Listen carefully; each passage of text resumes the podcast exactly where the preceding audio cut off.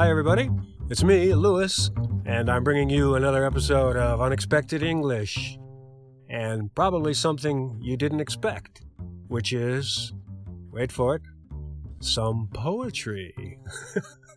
yes, actually, some poetry.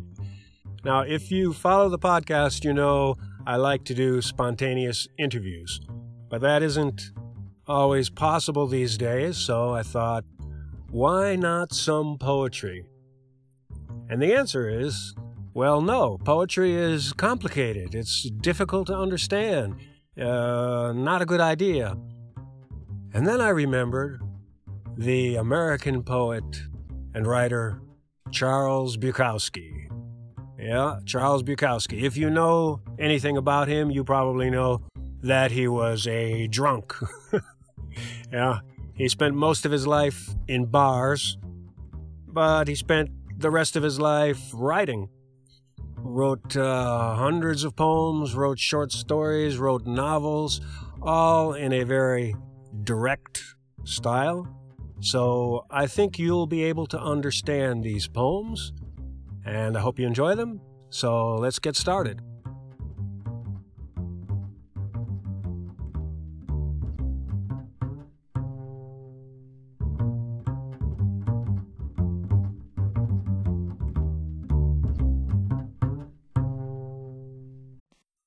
This one is called Poetry.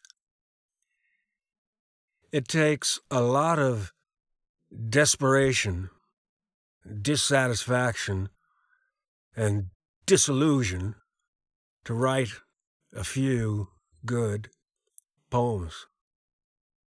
It's not for everybody either to write it or even to read it.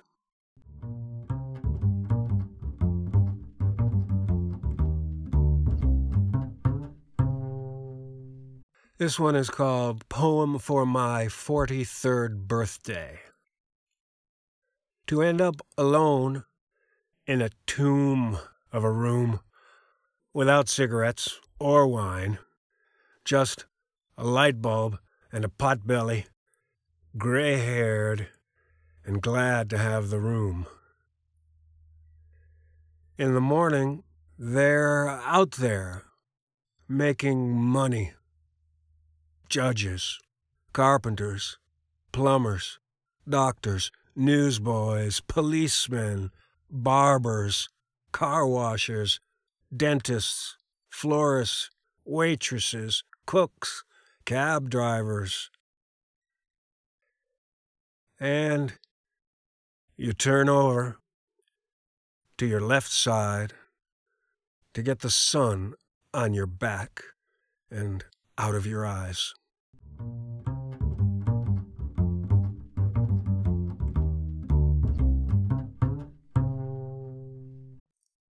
Uh, this one is called My Cats. My cats. I know, I know.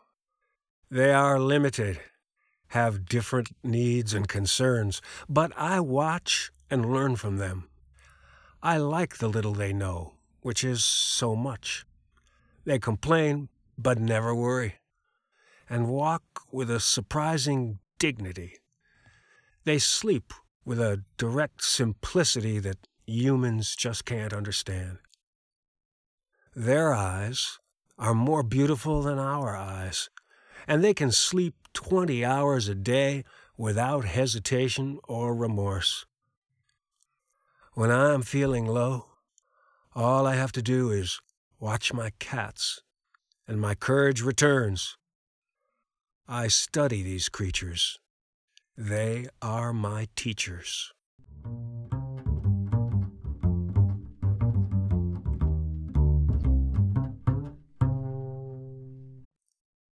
This one is called So You Want to Be a Writer. If it doesn't come bursting out of you in spite of everything, don't do it. Unless it comes unasked out of your heart and your mind and your mouth and your gut, don't do it. If you have to sit for hours staring at your computer screen or hunched over your typewriter searching for words, don't do it. If you're doing it for money or fame, don't do it. If you're doing it because you want women in your bed, don't do it. If you have to sit there and rewrite it again and again, don't do it. If it's hard work just thinking about doing it, don't do it. If you're trying to write like somebody else, forget about it. If you have to wait for it to roar out of you, then wait patiently. If it never does roar out of you, do something else. If you first have to read it to your wife, or your girlfriend, or your boyfriend, or your parents, or to anybody at all, you're not ready. Don't be like so many writers. Don't be like so many thousands of people who call themselves writers. Don't be dull and boring and pretentious don't be consumed with self love. The libraries of the world have yawned themselves to sleep over your kind. Don't add to that. Don't do it. Unless it comes out of your soul like a rocket. Unless being still would drive you to madness or suicide or murder, don't do it. Unless the sun inside you is burning your gut, don't do it. When it is truly time, and if you have been chosen, it will do it by itself, and it will keep on doing it until you die or it dies in you. There is no other way, and there never was.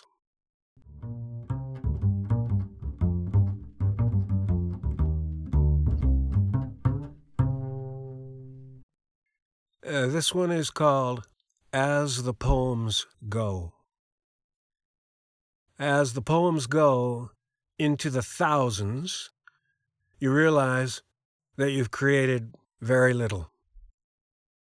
It comes down to the rain, the sunlight, the traffic, the nights and the days of the years, the faces. Leaving this will be easier than living it. Typing one more line now as a man plays a piano through the radio. The best writers have said very little, and the worst, far too much.